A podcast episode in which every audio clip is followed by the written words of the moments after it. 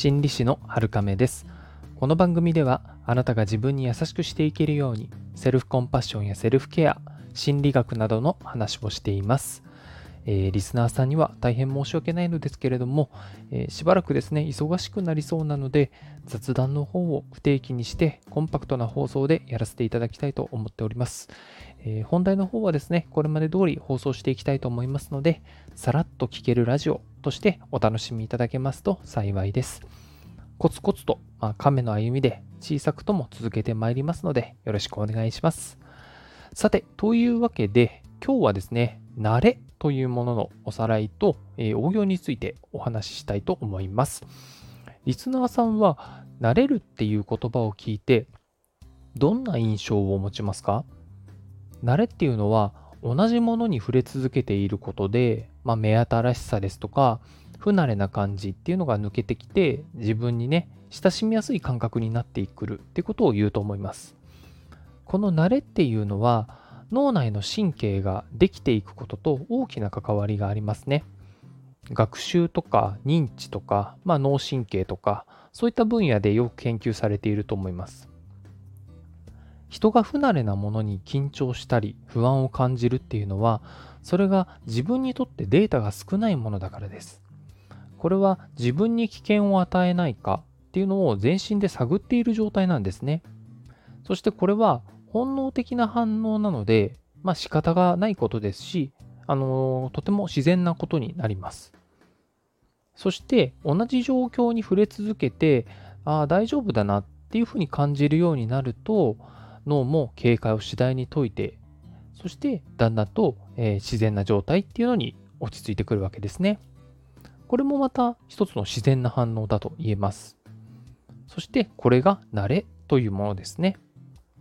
もちろん対応する情報ですとか物事の量とか質っていうのによって時間の短い長いっていうのはありますけれども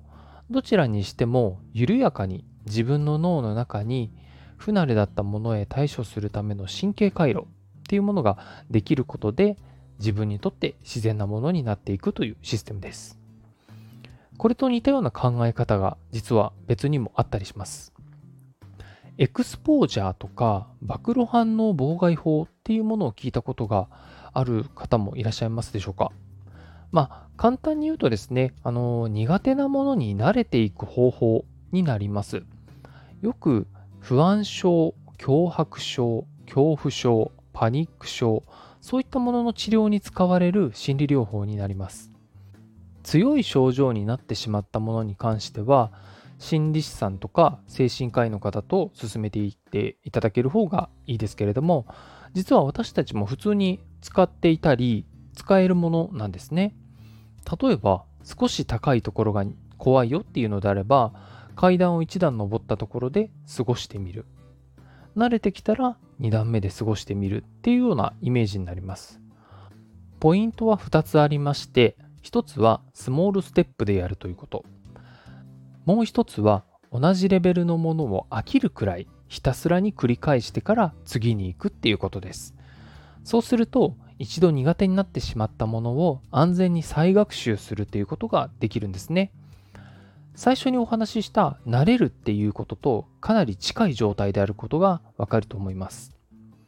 もちろん一度怖いなっていうふうになってしまったものを学習していきますので最初は当然その怖いっていうものとか不安だっていう強い感情が出てきます。ですがそれを感じないように工夫したりとかよそごとを考えて気を紛らわすっていうのはその恐怖の克服という点では意味がなくなってしまうんですね。そのまま置いておく。つまり、マインドフルでいるっていうのが有効になります。ですが、やっぱり怖いのは嫌ですよね。なので、スモールステップで行くっていうことが大事になるわけです。くれぐれも自分に無理のない、無理の小さい、そういったものから進めていくっていうことが大事なんです。例えば、先ほどの高所恐怖症であれば、本当に本当に怖くて怖くてしょうがないっていうのであれば、階段なんかじゃなくて全然いいんですね。紙1枚地面に引いてその上に乗るっていうところからスタート。でも全然いいんです。これでも挑戦しているってことが素晴らしいことなんです。そしてそこで過ごしていて、あもう本当に大丈夫だわっていう風になったら次に行くっていうイメージですね。そしてこのエクスポージャーとか暴露反応妨害法っていうふうに呼ばれるものはかなり科学的根拠があります。研究報告がすごく多いってことですね。恐怖はやってきて危険なことが起きなければ必ず小さくなるっていうことも分かっています。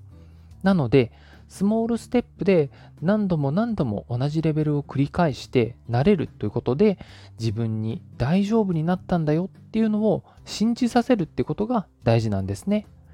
もし何か気になるそういった克服していきたいなとかそういったものがあれば試してみていただけるといいかなと思います。本日も最後までお付き合いいただいてありがとうございます。この放送がお役に立てると嬉しいです。今日もあなたが自分に優しくあれますように。心理師のはるかめでした。